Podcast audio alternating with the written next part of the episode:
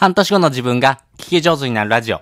この番組は1日10分で年間320社と仕事をするためひろが相手目線に立つ想像力を身につけて自分の力で生きるコツを学ぶラジオになっております。皆様いかがお過ごしでしょうか？ためひろです。今日がですね、5月の30日の日曜日ですね。えー、日曜日いかがお過ごしでしょうか？まあ、結構まったりしてる方もね、多いと思いますんでね、そういう方にとってもですね、えー、今回のお話はですね、有用かもしれないなというところのお話をしたいなと思っております。で、今回はですね、想像力を身につける3つのコツというのをですね、お話しとこうかなと思っております。この想像力というところがですね、あの、これからを生きる上ではめちゃめちゃ大事になってくるので、ぜひですね、自分の中に取り入れてもらいたい要素かなと思ってます。この想像力っていうところはですね、要は相手の気持ちになって相手目線に立つということがですね、この想像力で一番大事なことかなと思います。相手目線に立つ。ここがですね、仕事でも家族でも友達でも大事になってくるので、ここのですね、力をですね、身につけていくとですね、一生困らないかなと思いますし、もしかするとですね、そういうところがお仕事につながっていく要素かなと思いますんでね、えー、ぜひですね、この3つのコツというのをですね、取り入れてもらいたいなと思っております。で、まず1つ目、えー、3つですね、あるんですけど、まずですね、すべてお話しておきます。えー、1つ目がものづくり、2つ目、相談する、3つ目、モノマネです。それぞれ解説をしていきます。まず一つ目のですね、ものづくりです。これはですね、何かものを作ることによって、えー、相手目線に立ったですね、ものづくりができてくるというところですね。あの、イメージするんであれば、例えば、えー、そうだな、机にしましょうか。家族がいる人に向けた机をですね、作ると思います。その時にですね、例えば、机、デザインってどんなのがいいかなって思った時に、あ、家族か。じゃあ子供がいるよね。じゃあ子供がいるんであれば、角っこ丸くして子供がぶつけないようにした方がいいよね。っていうことをですね、考えるとですね、角を丸くした机をですね、作ろうというふうに思いますよね。まあ、それもですね、一つ想像力ですよね。相手目線に立ってですね、あ、じゃあ家族で子供がですね、危なくないように、その角の丸みを作ろう。こういうふうなですね、考えに至るというところがですね、この想像力をですね、身につけるポイントですし、何かですね、ものを作っていくとですね、この人ってどういうふうに考えるのかなとか、そういうところをですね、突き詰めていくとですね、相手がですね、えー、欲しいようなもの、をですね、情報提供もそうですし、コンテンツもですね、お話しできるかなと思いますんで、ぜひですね、ものを作っていくコンテンツもそうですし、実際にですね、DIY とかもそうですよね。まあそういうところもですね、含めてですね、ものづくりをしてもらいたいなと思います。まあ子供がですね、いるご家庭であれば、例えば、えー、そうだな、粘土とか、まあ、これがですね、結構その想像力を身につけるときに大事だったりしますし、あの、絵とかもそうですよね。要はですね、えー、あるものから何かを作るっていう時には、もう形がですね、だ、大体決まってるようなもの、例えばブロックとかだったら、もうこれとこれを組み合わせてっていうとこがわかるんですけども、粘土であればですね、その形も自由自在ですし、絵なんかもですね、自分が思うような絵をですね、描くことができますので、その形にとらわれないというところがですね、身についていきます。まあそういうところからですね、想像力というのをですね、どんどんどんどん育んでいくというのがですね、大事になってくるかなと思います。で、二つ目。二つ目、相談するです。この相談する。要は会話の中でですね、あ、この人ってこういうところ困ってるんだなっていうのがですね、少しずつ見えていきます。家族とかが非常にわかりやすいんですけども、例えば、えー、スマホの使い方がですね、わからないっていうですね、えー、親御さん、お母さんに、あ、じゃあこういうふうにした方がいいよとかっていうのを自然とアドバイスできますよね。じゃあ、お母さんが困ってることが、他の人も困ってないのかなって思うとですね、そんなことはなくて、大体ですね、自分の半径5メートル以内のことっていうのがですね、皆さん困ってる内容かなと思うので、そこのですね、ピンとくる方はですね、あの、自分のコンテンツとかにしてですね、えー、自分の母親が困ってた内容をですね、どのように解決したのかっていうところをですね、まとめてですね、情報発信するとかっていうのもですね、一つかなと思います。で、三つ目。モノマネ。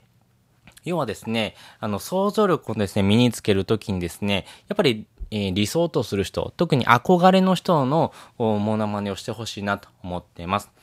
例えば、えー、野球選手であれば、イチローみたいなですね、えー、バッティングフォームしたいなとか、イチローみたいにですね、えー、走りが速くてですね、守備範囲が広いようなですね、えー、選手になりたいなと思うのであれば、イチローのようなですね、えー、だ、えー、打席に立つまでの過程もそうですし、フォームもですね、真似しますよね。やっぱりですね、イメージできるものはですね、イメージするとですね、やっぱり成功しやすくなります。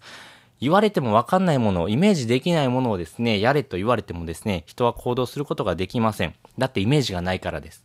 なので、えー、人のですね、モノマネ、特に、あ、この人っていいなと思うような人、憧れるような人のですね、いい部分をですね、特にモノマネしてほしいです。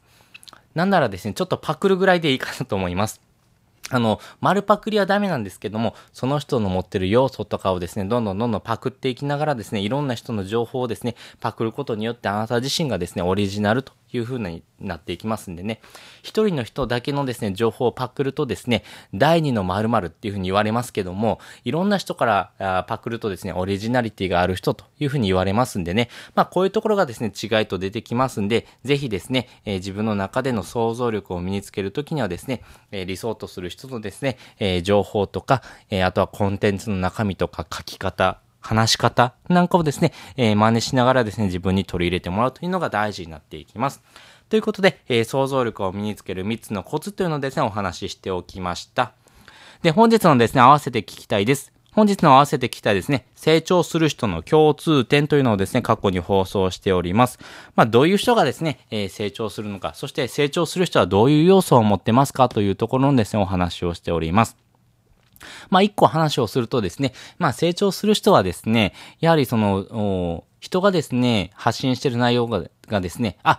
これってすごいいいなと思ったらすぐ取り入れますよね。まあ、そのですね、行動力、そしてスピード、このあたりをですね、持ってる人はですね、やっぱり成長しますよね。いろんな人のですね、いい部分を吸収しようというそこのですね、要素を持ってますからね。まあそういう人のですね、共通点をですね、お話ししてますんでね、えー、ぜひそちらも合わせて聞いてもらうとですね、えー、想像力、そしてですね、えー、自分の成長というところにですね、紐づいてですね、より深く理解ができるかなというふうに思っております。で、もう一つですね、お話ししておくんですけども、えっ、と、もう一つリンクを貼っておくのがですね、あの、想像力を身につけるときにですね、大事になってくるのが、やっぱりこの相手目線というところですね、冒頭でもお話ししてますけども、この相手目線というのが大事になっていきます。この相手目線をですね、あの、身につけることによって、自然とですね、お金を稼ぐということができてきます。例えば、えー、そうだな、ブログとかもそうですよね。ブログとかも誰かの悩みにですね、寄り添った形の情報を提供しながら、その情報に対しての報酬っていう形で、えー、アフィリエイトとかですね、自分の商品なんかをですね、販売するということもできますんで、やっぱりですね、相手の悩みに寄り添った形のですね、情報提供、コンテンツ作りというのをですね、していく